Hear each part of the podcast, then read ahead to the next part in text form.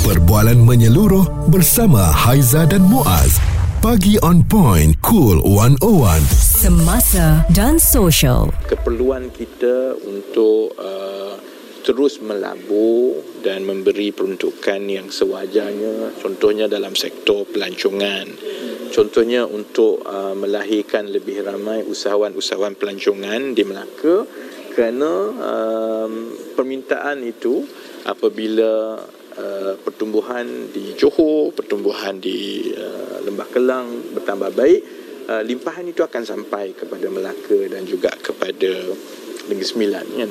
Tapi Melaka juga mempunyai um, uh, asas uh, perindustrian yang lebih baik sebenarnya. Jurang ekonomi tidak seimbang antara negeri di Malaysia. Kalau kita lihat kebanyakannya ya tertumpu di Lembah Kelang, uh, Johor Bahru, Pulau Pinang, bandar-bandar besar lah Muaz kan. Uh, yang mana anak-anak muda yang berasal dari negeri-negeri yang lain keluar ke bandar-bandar yang lain untuk mencari rezeki mm-hmm. dan uh, bekerja di sana. Betul sebab uh, sumber-sumber yang ada uh, di setiap negeri yang maju ini pastinya akan menjadi uh, tumpuan uh, seluruh uh, masyarakat ataupun rakyat Malaysia lah untuk hmm. mencari rezeki di sana. Contoh yang paling ketara tidak dapat dinafikan Selangor merupakan antara negeri yang uh, ada ekonomi yang baik dengan hmm. peluang pekerjaan yang banyak termasuklah di Pulau Pinang dan juga di Johor. Uh, ketiga-tiga negeri ini uh, begitu ketara sekali uh, dari segi kejayaan ekonominya. Bagaimana agaknya negeri-negeri yang uh, selain daripada yang saya sebutkan tadi eh terutamanya di bersebelahan daripada negeri tersebut contohnya uh, Negeri Sembilan dan juga Melaka yang seperti uh, dikatakan uh, tadi dan hmm. kalau di Pulau Pinang, Perak, di Kedah dan juga di Perlis ya adakah tempias daripada kejayaan um, ekonomi di sana tu boleh dibawa uh, secara menyeluruh ya agar uh, keseimbangan uh, ekonomi-ekonomi ini sama hebat seperti negeri-negeri yang uh, kita semua sedia maklum hmm. uh, dari segi pencapaian yang baik. Ya, bagaimana kita nak melihat kerajaan memperhalusi kaedah terbaik untuk dapatkan jurang ekonomi itu?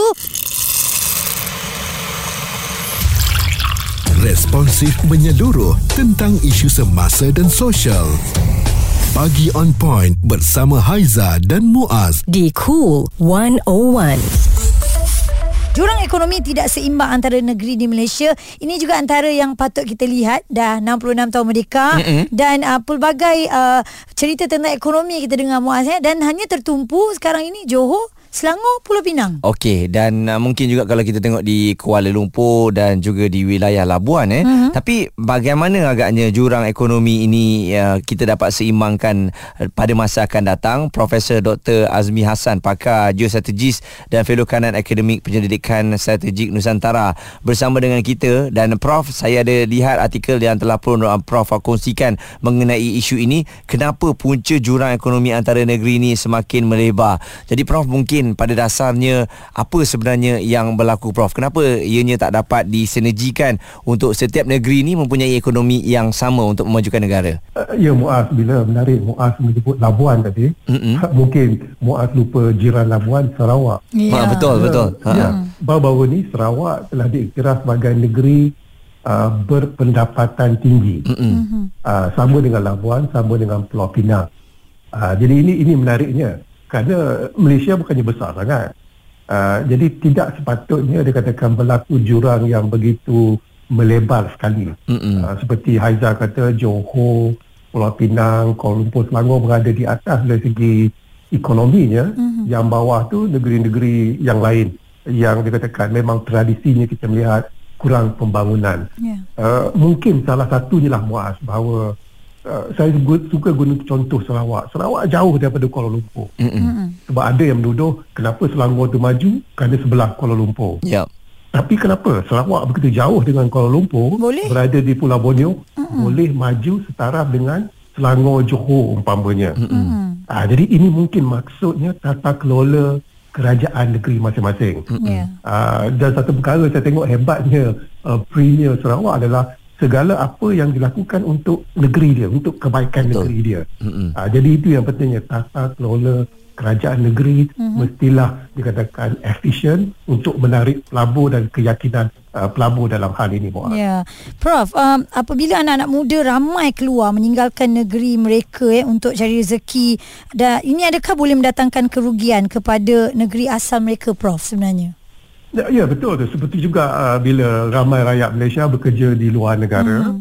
uh, kerugian kepada kita kerana mereka yang bekerja di luar negara itu dikatakan kepakaran yang mempunyai kepakaran. Hmm. Sama juga negeri-negeri dalam Malaysia ini. Kita ambil contoh uh, yang paling selalu dinyatakanlah orang Kelantan umpamanya. Hmm. Uh, banyak dikatakan bekerja di Selangor, Kuala Lumpur. Hmm. Malah kalau kita katakan baling batu ke sekumpulan pekerja mesti ada orang Kelantan. Ya. Mm-hmm. Sebab biasanya orang Kelantan dia bercakap Kelantan dia bertemu sama sendiri. Ya. Ha, jadi sebab tu kita nampak memang memang betul ramai. Jadi ini menunjukkan kerugian. Kenapa Kelantan dikatakan tidak dapat uh, memberi kemudahan pekerjaan. Jadi penting untuk dikatakan membuatkan apa ni pekerjaan itu timbul satu-satu negeri ini ia bergantung kepada dasar ekonomi negeri tersebut. Ya. Uh, dan ialah ramai mengatakan ialah Selangor sebelah Kuala Lumpur, Negeri Sembilan sebelah Selangor, mudahlah. Kita ambil Melaka, negara negeri kecil saja. Ya. Tak ada apa-apa yang boleh mereka persembahan tapi dasar ekonomi, dasar pembangunan kerajaan negeri adalah begitu hebat sekali. Uh, dan kita lihat uh, kenapa pelancong suka ke negeri Melaka bukan secara tak sengaja. Mm-hmm. Ini adalah kerana dasar-dasar kerajaan negeri menarik pelancong ke negeri mereka. Mm-hmm. Uh, jadi dalam hal ini memang betul lah Haizah. Mm-hmm. Rugi bagi dikatakan uh, anak-anak yang berasal dari negeri itu bekerja di luar negeri tersebut kerana pembangunan uh, ekonomi negeri yang dikatakan uh, tak dapat menyediakan pekerjaan itu akan terencat.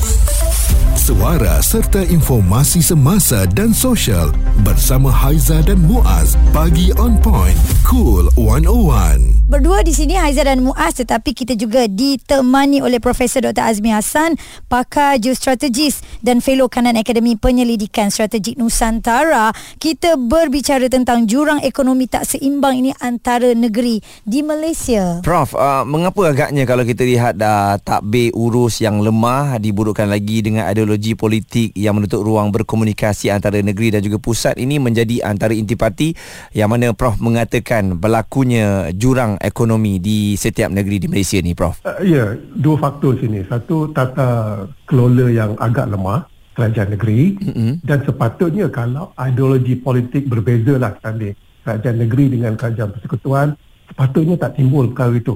Uh, saya ambil contoh Johor dengan Singapura. Bagaimana Johor dapat menarik uh, pelabur Singapura, dapat menarik pelancong Singapura datang ke Johor walaupun ideologi politik kerajaan negeri Johor dengan kerajaan Singapura itu agak berbeza, mm-hmm. patutnya tak berlaku. Ha, jadi kita betul terang lah Muaz, okay?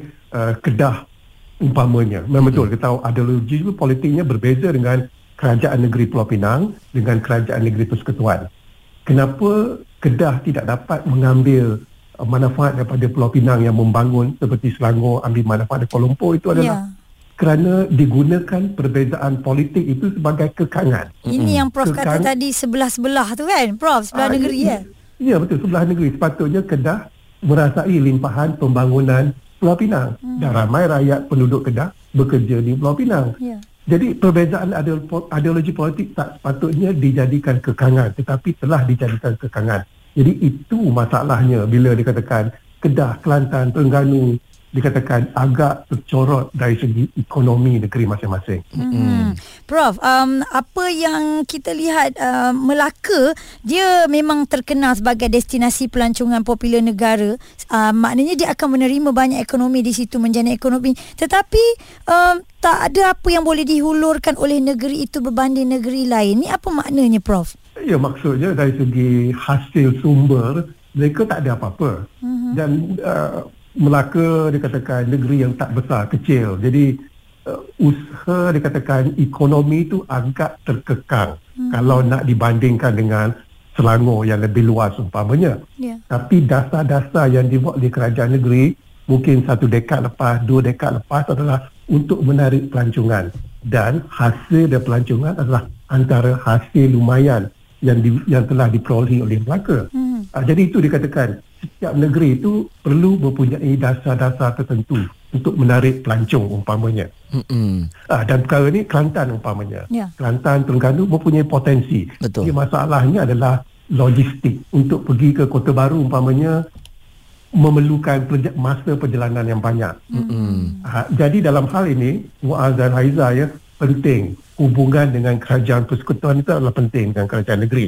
Mm-hmm. Kerana kerajaan persekutuan menjadi tanggungjawab mereka untuk menghulurkan bantuan dari segi katakan uh, buat jalan raya ataupun hubungan yang lebih menarik lagi. Jadi sebab itu dikatakan penting. Itu hmm. yang Ah, saya ya. saya terlihat juga Prof uh, kerana kalau dilihat uh, Perlis uh, Kedah uh, Perlis uh, di Terengganu dan juga Kelantan merupakan pintu masuk untuk uh, daripada uh, negara lain kan dan itu antara peluang untuk uh, pelancongan juga di situ. Prof. Ya, me- memang betul. Peluang yang besar Perlis, Kelantan, umpamanya Terengganu Ha-ha. untuk menarik pelabur, untuk menarik pelancong. Tapi itulah kerajaan negeri mesti berani. Uh, dan berani itu mesti efisien dan mesti ada kebijaksanaannya.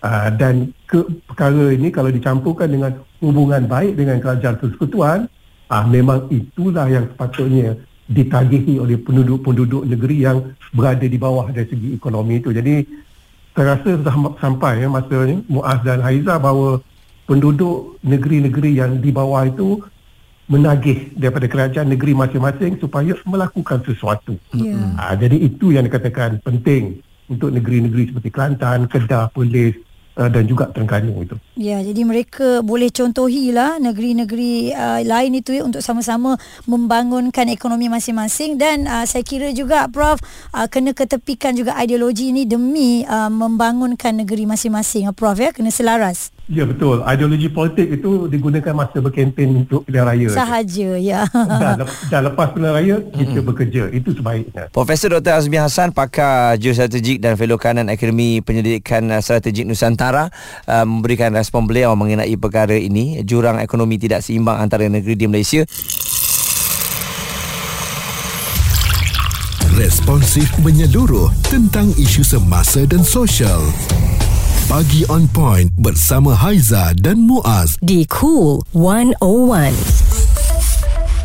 Apa yang kita kongsikan pagi ini jurang ekonomi tidak seimbang antara negeri di Malaysia. Pandangan daripada Profesor Dr Azmi Hassan perbezaan ideologi politik itu juga antara yang membuatkan uh, ramai yang uh, tidak bersetuju ya dan keluar daripada negeri masing-masing dan mencari makan di negeri luar. BH sebelum ini Berita Harian ada melaporkan 9 negeri yang merekodkan pertumbuhan dan uh, tahap pendapatan lebih rendah daripada purata pendengar isi rumah nasional serta perlu diberikan perhatian khusus memandangkan data semasa menunjukkan jurang dengan 5 negeri lain semakin melebar serta membimbangkan. Mm-hmm. Jadi pengarah Institut Pembangunan dan Kemajuan Inklusif Malaysia Universiti Kebangsaan Malaysia Profesor Tan Sri Dr Nur Azlan Ghazali uh, dilaporkan berkata kira-kira 49% rakyat Malaysia tinggal di negeri 9 uh, di 9 negeri itu iaitu di Terengganu, Negeri Sembilan, Sarawak, Pahang, Perlis, Sabah, Perak, Kedah dan Kelantan. Ya, dan kita terima WhatsApp daripada Zain. Dia duduk di Johor. Kita tahu Johor adalah antara negeri yang ekonominya bagus. Tetapi dia tidak stay di Johor. Dia mencari rezeki di luar, di Kuala Lumpur. Kerana bagi dia, kalau Johor tu boleh um, saya kerja apa yang saya ada sekarang ni, saya stay. Tapi setakat ini saya tak nampak company yang ada mengikut spesifikasi pekerjaan saya. Uh, daripada Fazrina pula, dia kongsi dia berasal dari Perak dan dia tak duduk Perak, dia tak suka, dia bekerja di luar kerana dia lebih suka bekerja di bandar besar. Ha, ini antara anak muda uh, yang kita lihat mereka mencari kerja di luar daripada tempat kelahiran mereka. Dan Sofia pula hantarkan WhatsApp katanya kenapa jurang ini nampak sangat berbeza. Uh, senang je sebab uh, dia lebih kepada yang uh, tak maju tu kerana tidak ada pembangunan di sana dan pemikiran hmm. mereka yang mahukan sebegitu, tak mahu kemajuan. Jadi nak atau tak nak kadang-kadang kita kena terima ideologi orang ramai yang um, tak mahu di tempat mereka tu ada kemajuan. Mereka mahu selamanya sebegitu saja. Hmm. Tak nak ada kemajuan tu yang tak sedap juga kalau didengar kan. Jadi kita harapkan kerajaan persekutuan akan terus memperhalusi kaedah terbaik dalam mengimbangi pembangunan ekonomi uh-huh. uh, di setiap negeri ini agar ialah setiap negeri yang ada di Malaysia ini uh-huh. akan terus menjadi ekonomi yang terbaik secara tak langsung menjadikan Malaysia gah seperti dulu ya um, gah di bukan saja di mata Asia malah di peringkat dunia. Ya, kita nak semenanjung Malaysia, Sabah, Sarawak semuanya sama rata ya ekonominya cantik.